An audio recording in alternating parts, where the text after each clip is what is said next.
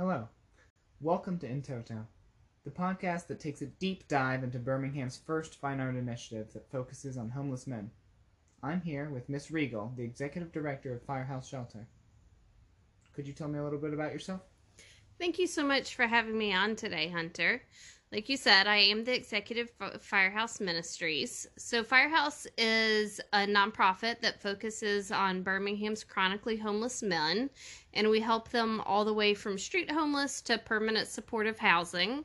Every year, we serve over 5,000 homeless individuals in a variety of different ways everything from emergency shelter to feeding programs, clothing closets. We offer transitional housing permanent housing, housing for uh, men with serious mental illness, and we really work on helping the people that wouldn't have access to any other sort of program. So we jokingly say that we're the last house on the block, meaning when doors have been shut everywhere else, they come to the doorsteps of the firehouse, and we do everything we can do to walk the path alongside people, not in front, not behind, but walk the path with them so they can eventually be a meaningful part of the community. How many people do you think that you serve each year? Well, that's a great question. So, every person that comes to our doors, we actually report them or record them in what's called HMIS, that stands for Homeless Management Information Services. And our 2019 count was about 5,000 people. Now, that's not just people that have stayed overnight, that's people that participate in our daily feedings, people that come to our recovery classes, which are open to the community. But as you can tell, that's that's a lot. Now in 2020, during the pandemic and a time that a lot of agencies just shut their doors, uh, we still served about 3,200 individuals. Wow. So could you tell me where do you source all of your food that you feed these men with? That's a statistic that I couldn't be more proud of. So, we serve about 120,000 meals every single year and we have to pull less than a thousand dollars out of our annual budget. And that's only because of the goodness of the community. So local faith-based groups and corporations and businesses and individuals have really pitched in to make meals to come to the shelter and serve them pre-pandemic of course. Um, but you know we were working to solve a devastating community problem which is homelessness and it can't be siloed. We can't do it by ourselves. Mm. and the community has stepped up in a big way and has since we opened in 1983 okay. So i hear you just joined a new group named in toto could you tell me a little bit about it? Yeah, so a couple of years ago, I was approached by a gentleman named Kyle Tyree. And Kyle has his own construction business, but he is truly a Renaissance man. So he teaches French in his, his spare time, and he loves sports and arts and all of this stuff. And he had come uh, to volunteer at our old shelter. So we moved into a brand new building in 2020 and had approached me on looking at a program for fine arts for men. So, obviously, when you're serving homeless women, they have access to a lot more creative resources, therapeutic fine arts, and reading and drawing, and all of that stuff. But traditionally, homeless men, um, are are kind of kept down by the whole theory of they need to spend all of their time being pulled pulling themselves up by their bootstraps right? And so their main focus has always been uh, to get jobs and to only think about their episode of homelessness without any sort of creative outlet. So kyle approached me, um, like I said, a couple of years ago, uh, pitching this, and everything was just so busy with moving into a new facility and going through that fundraising. And at the firehouse, it's always a crisis. So we never were able to really make it happen until, let's see, I guess it was June, I'm going to say August right before we moved in. So we were in the middle of building the new facility. And it seemed like a great idea because we would have space, and that was a really exciting prospect. So he pulled together a team of amazing uh, community activists and artists and people that really have a passion for homelessness. And we started meeting and it was all great uh, until until the pandemic hit in March, and that kind of put a damper in our plans. But we were able to overcome a lot of the challenges to provide this really valuable program. Were y'all still meeting during the pandemic? We did, but everything was changed. So instead of being in person, which is really kind of a linchpin for fine arts, we have had to uh, pivot quickly and we were able to do things virtually. So, via Zoom, everything from just the extensive planning process where people, you know, actually there was some benefits because um, although there were some challenges that came from having to do everything virtually, we were able to pull together a really interesting group of people and not just located in Birmingham. So, usually, when we're uh, working with the guest, we have a couple of people that are on site that, of course, have to do very strict uh, protocol to make sure that uh, they're not spreading COVID and vice versa. And then we have probably about five other facilitators in different um, fine arts uh, mediums that are that tune in online. See, I find that really interesting. So, why do you think that there's less artistic outreach for men rather than there are women in the homeless community. Well, I hate to say it, but I think it's based on stereotype. Like we were talking before, um, homeless women are giving a lot of sympathy and uh, allowed space to recover from whatever their trauma might be that led them into homelessness. But with homeless men, there's no sympathy. It's almost scorn. And so society thinks if they are not focus 24 7 on their homelessness, on getting out of homelessness, um, and becoming a man, then they're not doing their job. And often creative thinking and, you know, therapeutic fine arts is just not linked with men and that's a mm. shame because when you're looking at people ending their episode of homelessness it really it's what we call the trifecta of wholeness mind body and spirit and i think fine arts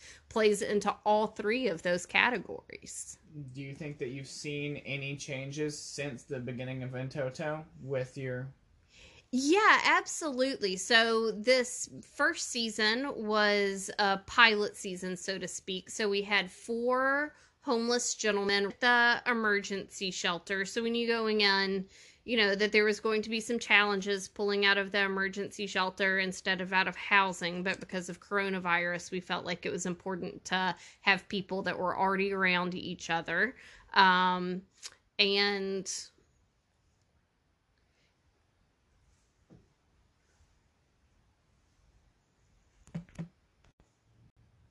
So, have you seen any change in the hom- homeless population since the beginning of Toto?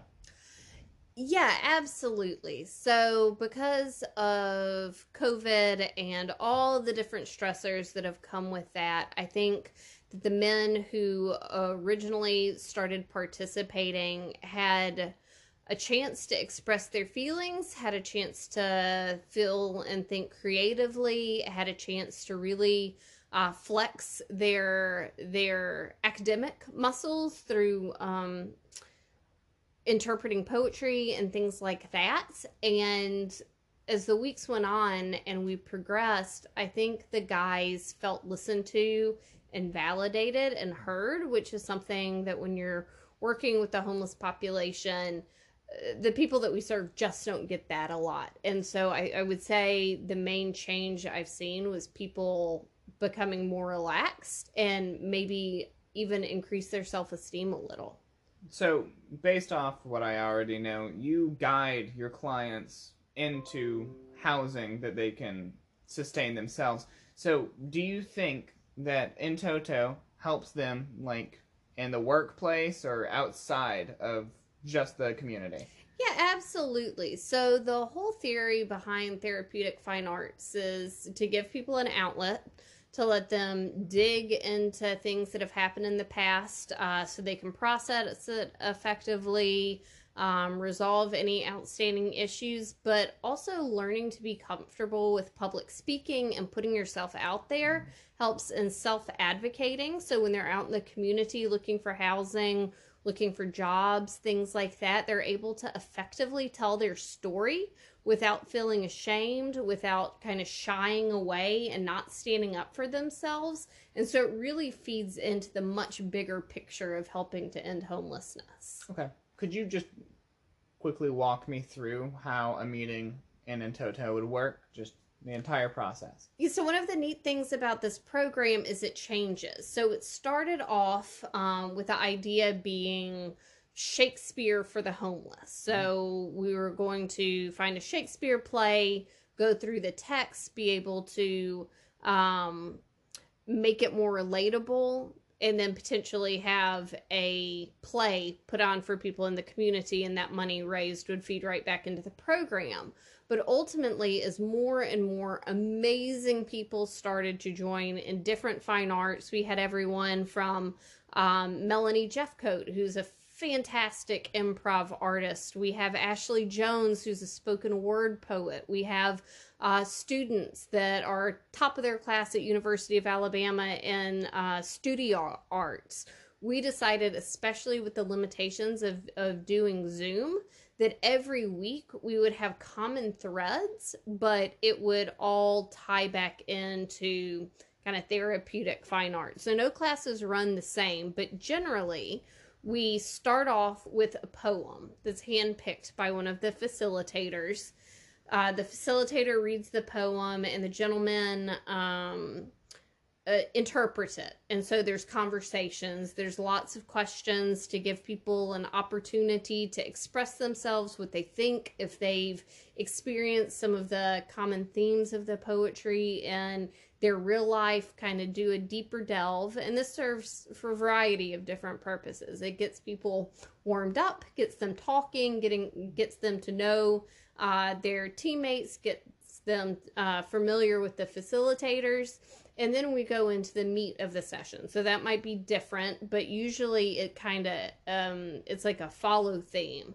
So for instance this um, eight weeks we focused on what's called life mapping. So basically it takes an early memory of their childhood good memories and they're able to write about it talk about it we uh, do a visual representation using collage and arts and painting. Um, and then there's more discussion about that. Maybe do some light improv to act out kind of what they're talking about and what they're experiencing. And then we usually end with another poem that's being read, some quiet meditation, and then it ends. Most classes are about an hour and a half but the gentlemen are able to keep their art supplies for studio arts in a isolated room back in the administration section and they can come all throughout the week to work on their art project. So it's not just a hour and a half every single week it can really be a continuation and there are staff that participate um, case managers counselors things like that so if things get brought up they have an effective outlet to discuss it. It's not just that they have to wait till next week. Oh, okay. So, how many times have y'all met, and is it the same clientele, or are you switching it up? That's a great question. So, we just finished our first se- session. It was eight weeks, um, and it ended in this really cool project where um, where they were able to write Christmas uh, notes to someone they cared about, like to their families. And one of the saddest things that I had witnessed was two of the gentlemen decided to write their Christmas notes to themselves because they had no family and they wanted to ensure that they got something for Christmas. So I think even with that, even though I can say that sounds sad, it's really it's pretty healthy because they're saying I'm worth something. I'm worth getting a letter. Um, and so we've taken a small break in between. So we'll start back up here in about a month.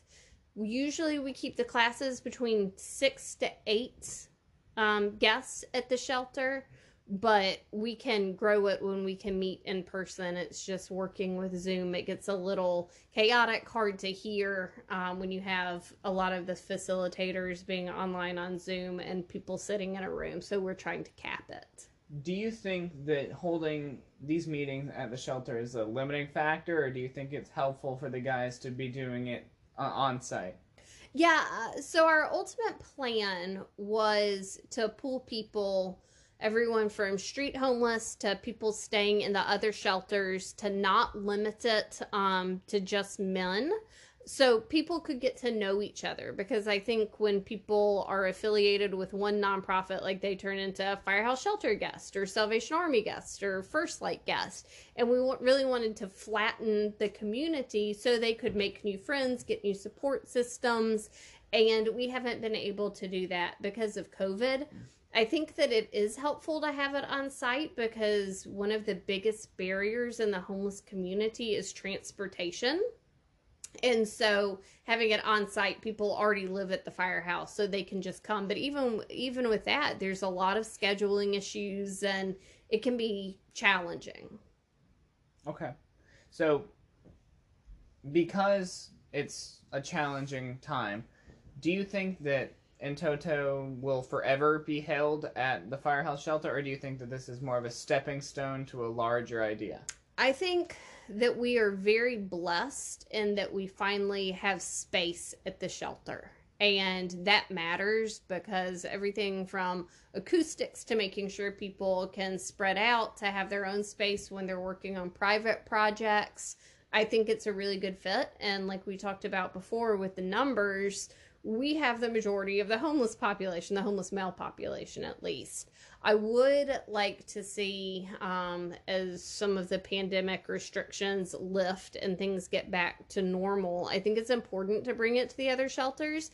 And I think a big component is um, having the participants be able to have a culmination in like a play or something like that. So, Tam um, who's one of the founding members, is actually the executive director of Terrific New Theater, and I think she's going to try to host something. So I think we can expand with space, but we don't want to expand it too much too quickly because this is very private information and small groups are more effective. So I think we're going to have to resist growing quickly. Hosting an organization like this obviously speaks to the personal level that you interact with your guests on. Do you think this differentiates you from other shelters? Yeah, I think so. And I'll tell you why. I think it's because 50% of the firehouse shelter staff are formerly homeless um, or in recovery. And so that means that the people that our guests are interfacing with daily have walked the path themselves. They've been through the struggle. They have a really deep understanding. And we're a low demand shelter, meaning that people do not have to be sober. They don't have to be on medications. There's really only three rules you can't be violent verbally or physically. Um, you can't have drugs or alcohol on property. And if you make a mess, you have to clean it up. So we really understand that the people that we serve, they're not the ones that have the bachelor's degree in their back pocket, right? A lot of our guys, actually 68% of the people we serve have three or more disabling conditions. And so we understand it's not sticking them in a 8 week uh, jobs program and then all of a sudden they're magically going to be out of homelessness. There's a lot of caretaking, there's a lot of personal connection, there's a lot of understanding that if someone's been homeless for 30 years, then it's going to take them longer than 30 days to get out of their their episode of homelessness. And I think in toto really feeds into that kind of holistic care. So when the firehouse shelter decided to be low requirements, it's to my understanding that you're a Christian organization, right? We're a faith based organization. Faith based. Okay. So it, it's not a requirement to follow any specific faith like other organizations, is it? That's right. So we are a faith inclusive organization, and I glibly say Uh, we're not a pray to play organization, meaning we believe, once again, in the trifecta of wholeness mind, body, and spirit. But we're not going to force people or hang a plate of food over people's heads to explore their spirituality. So if someone comes in and they're Christian, we make um, religious uh, uh, Bible studies, we transportation to church, literature available. If someone's Jewish, we'll link them up with a synagogue of the community. Same if someone is Muslim. Or if someone is struggling with their faith or has no faith at all, that's perfectly okay. Uh, the only mandatory thing that we do is is we pray before meals and people just have to be respectful um, i would say the majority of people that we serve do identify as christians.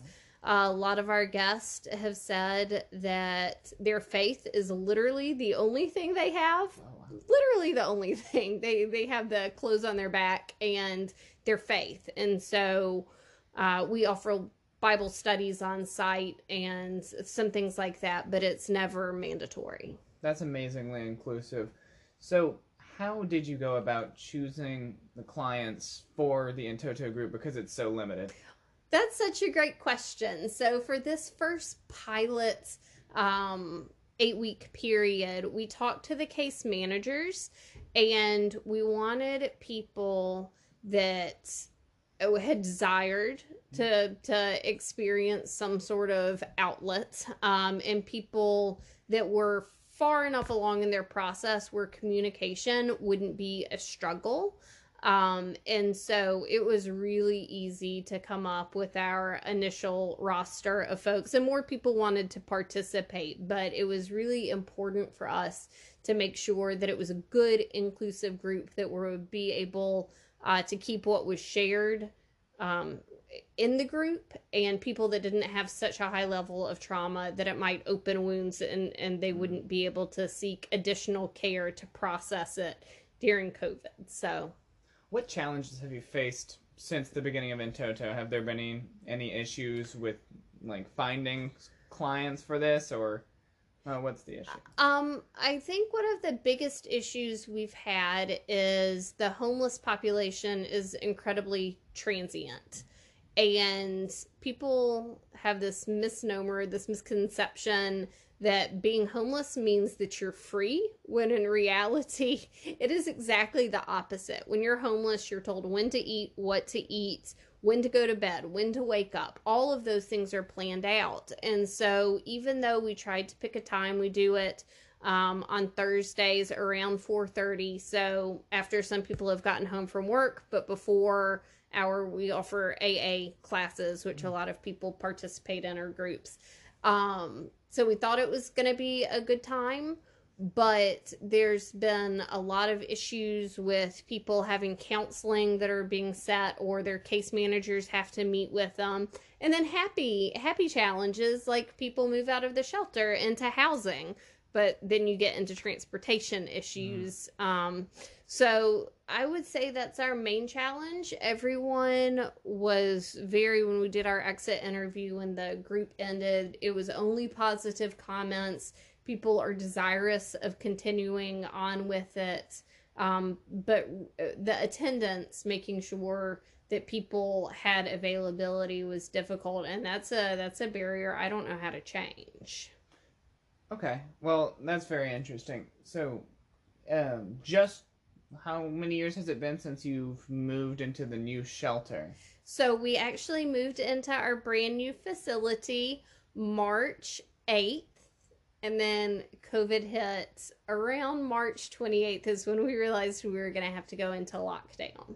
Do you think that this new shelter has opened up more opportunities for things like in toto and other meetings oh, so many opportunities, and I can't wait to be able to explore them all. Obviously, with COVID, one of the big things that we had to do was drastically reduce the amount of people um, that came in and out of the shelter. So, Firehouse is very reliant on our volunteers. As a matter of fact, in 2019, we had over 6,000 volunteers.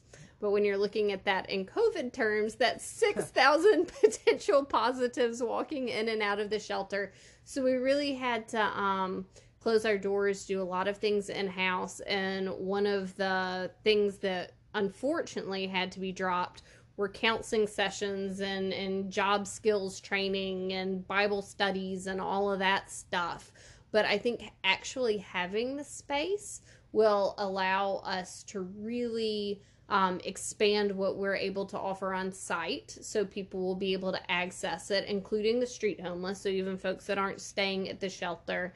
And another big piece of un, uh, in toto that we haven't talked about is um, when everything opens up, we're really hoping to do open mic nights, like coffee house nights that are open to the homeless population, people from other shelters, where people can share what they've learned in groups, do their poetry, do readings, um, and then have breakout groups for arts and things like that. So we're really excited about the potential, and that potential only comes with having nice, clean, adequate space, which we've never had before. Obviously, y'all are coming up with plenty new ideas every waking month. So when you have these ideas, do you bring it to the population and see what they think about it, or is this an internal affair? No, that's one thing that um, that's the reason that when you're experiencing homelessness in Birmingham, Firehouse is normally your first stop. Is we realize that you can read all the books that you want, you can get all the degrees in the world, but ultimately, the way you run an organization should be in line with the people that are utilizing their services. And so, anytime we have an idea, we put together a panel of guests that are currently staying with it and get their feedback and advice and that's been a big part of this program is after every single class they're able to express what worked what didn't work um, and then we tailor the program and almost everything that happens in the shelter based on the actual consumers, the actual guests' advice. What do you think the most useful trait that's developed in Entoto is? Um, I have been most impressed with uh, the level of intellectualism that's come out. Our guests are looked at as just, using air quotes, uh, being homeless individuals. But in this first class, we had someone who was a touring drummer, a nationally touring drummer. We had someone who has written a book, and we had a former computer programmer. So we're not talking about slackers here. We're talking about people that have uh, been presented with challenges and they're working to overcome them, but an immensely talented group of people that haven't had a chance to um, to be intellectual. And so I think that's one of the most beautiful things is watching people, even from the first class, like pick apart poems was amazing. Wow. Okay. So you said that none of your clients that are slackers. So I I can just draw a comparison that the majority of people think that homeless are slacking or just aren't putting enough work into getting jobs or whatever. So do you think that the community is becoming more accepting or what, what do you think the mindset has changed in the last few years or do you think that this precedent still stands? I think that homelessness and working to solve homelessness is oftentimes simplified. And I think that there is a lot of stereotypes that are based in st- systemic racism. And once you start peeling back the causes of homelessness, like just peeling an onion, there's lots of different ways that the system is set up for people living in poverty, people of color, um, to to fail. And so I don't think that we look at the homeless population as individuals, just like you or me. Um, and I, I do think that's changing a little bit um, as we've become collectively a little bit more justice minded or aware. I think there's a long way to go, but programs like In Toto, where you're taking something that people from all different walks of life um, understand, arts, mm. things like that, and you're putting in a population that maybe most people don't understand, like the homeless, and what you're going to get is uh, people opening their eyes up a little bit and finding that level or that point of connectivity and understanding, which is really unique and beautiful. So I do think things are changing. It's just a very, very slow process. Well, that's good. So, the community is a huge part of accepting. So, when you moved into your new shelter, was there any pushback from the community? Oh, there was so much pushback. Actually, um, on a building that sits right across the alley from us, it says "No Mission, Mr. Mayor." Uh, that's spray painted in giant letters. And the funny thing is, we've had every opportunity to paint over it, but instead we chose to get T-shirts for the entire staff that say "Mission accomplished, Mr. Mayor." Um, and we face that every step of the way because there's there's an acronym in the uh, in the homeless rights population. It's called NIMBY, and NIMBY stands for Not in My Backyard. So you have everyone that say, "Oh, I care about homelessness. I wanna I wanna change it. I wanna help solve it, but I don't want." To help them in my neighborhood, not in my backyard. And so, even when you're looking at a place that's mostly light industrial, people will just come out of the woodwork saying, "Well, I don't want homeless people in my neighborhood." And so it's it's kind of two-faced, but mm-hmm. that's something that we as an organization and certainly bless their hearts, our guests have to face every single day. Wow. So, because of this community pushback that you received at the beginning of the opening of your shelter, did you face a reduce in volunteers? No, actually, and I will say the majority of people that volunteer with us on a regular basis are civic minded organizations and faith based organizations. And if anything, um, you know, our volunteer base has expanded. And of course, it was shut down right away because of COVID. But I feel like once everything's lifted, because there's so many different ways people can volunteer, including In Toto, um, that we're going to get more and more community support because the fact of the matter is we cannot move forward as a community um, without taking everyone along with us, including people living in poverty, including the homeless population, and people's eyes are beginning to open to that.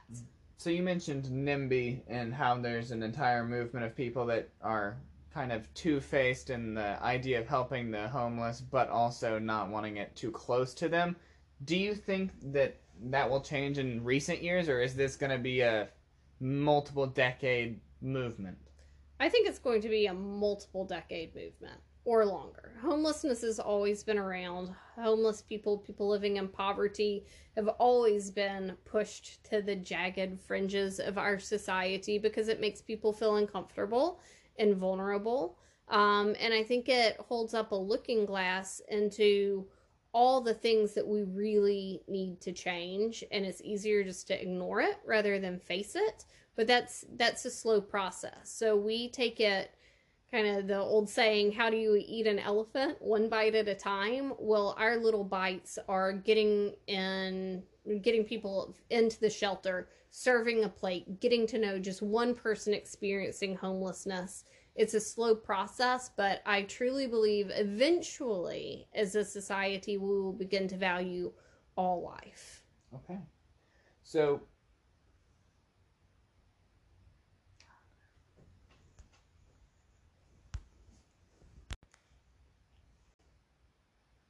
So now that COVID has hit, what's your policy with volunteering? I know you keep using the words shut down, but um, could you explain a little bit more? Sure. So when COVID hit late March, um, we did a total lockdown with volunteers, and we've pretty much kept it that way. We've tried to allow people to come in, but out of the 10 volunteers we've allowed in the building, five have gotten COVID uh, within three weeks of starting to volunteer. And we have a lot of high needs guests right now in the shelter. We have two gentlemen with stage four cancer. We have two victims of violent crime. We have a guy that's recovering from uh, hip surgery.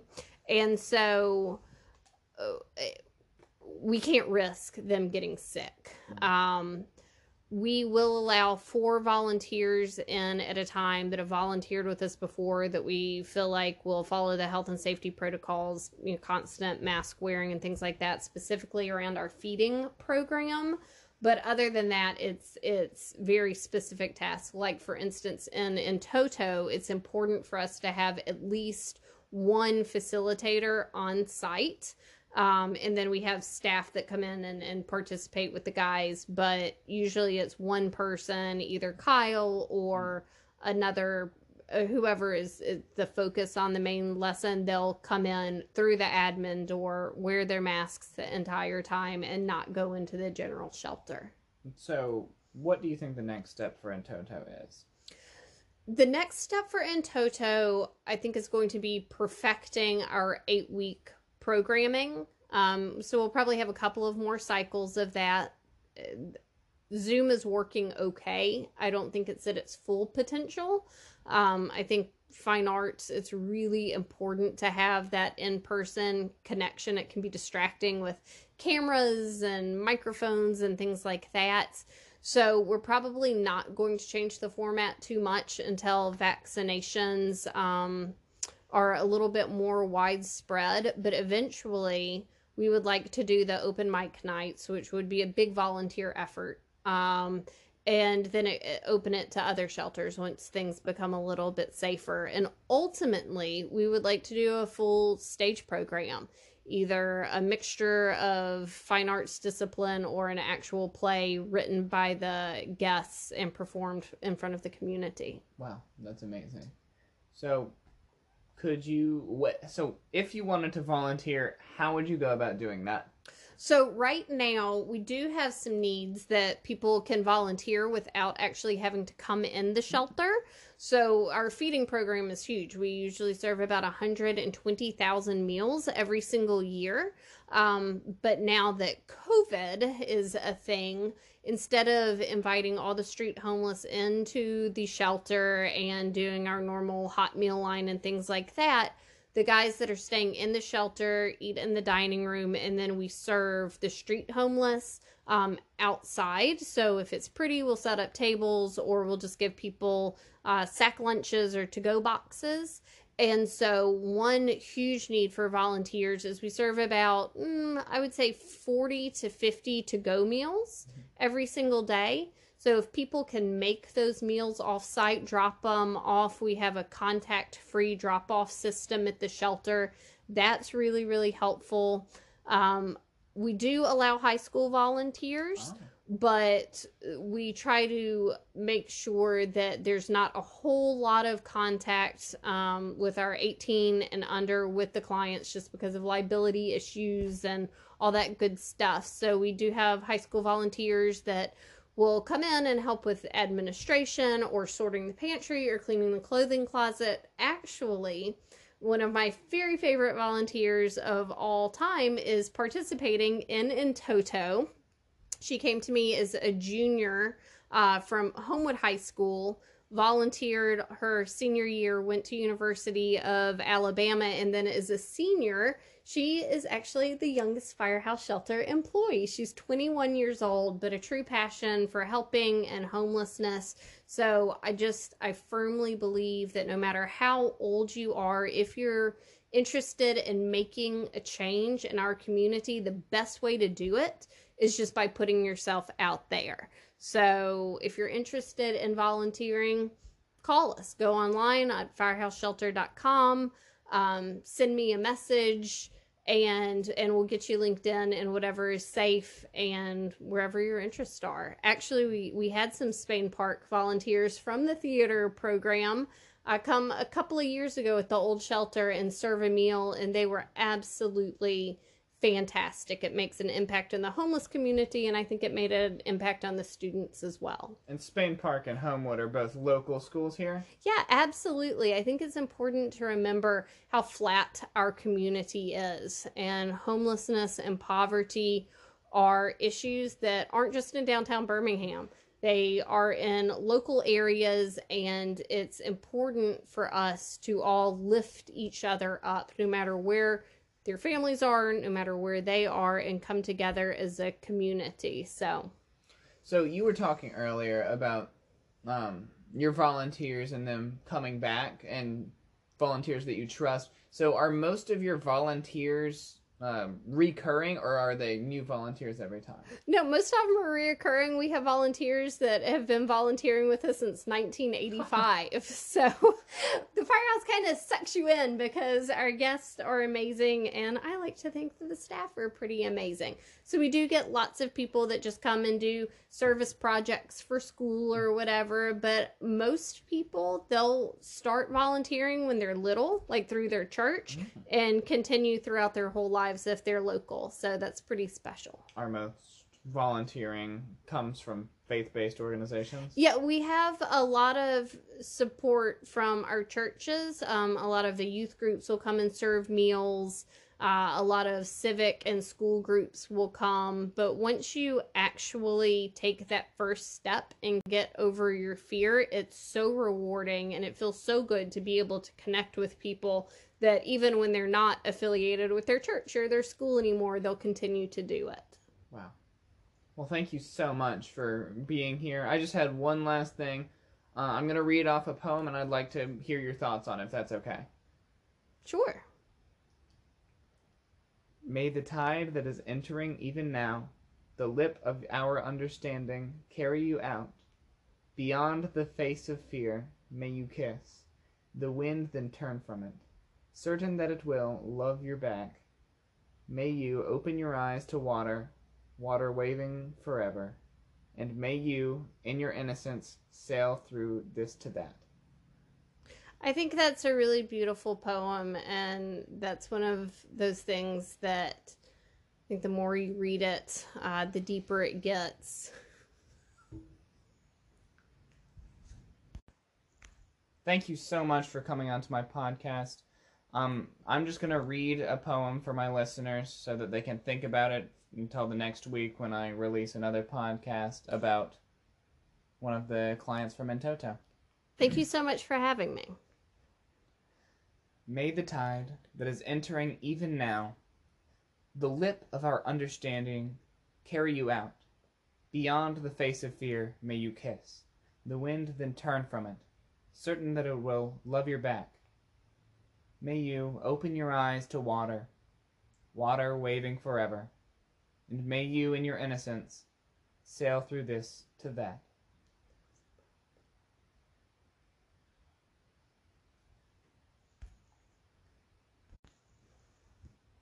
Thank you so much for joining me on my podcast. This has been an incredibly inform- informative. Thank you so much for coming onto my podcast, where. Thank you so much for joining me on my podcast. It's been incredibly informative. Thank you so much for having me. I'd just like to end by reading a poem that was presented to the In Toto group at the firehouse. May the tide that is entering even now, the lip of our understanding, carry you out. Beyond the face of fear, may you kiss the wind, then turn from it, certain that it will love your back. May you open your eyes to water, water waving forever, and may you, in your innocence, sail through this to that. And that poem is by Lucille Clifton. Uh, I'd like all of you to think about that for the next week when you will be joining me back for another podcast with one of the members of the In Toto group from the Firehouse Shelter. Thank you.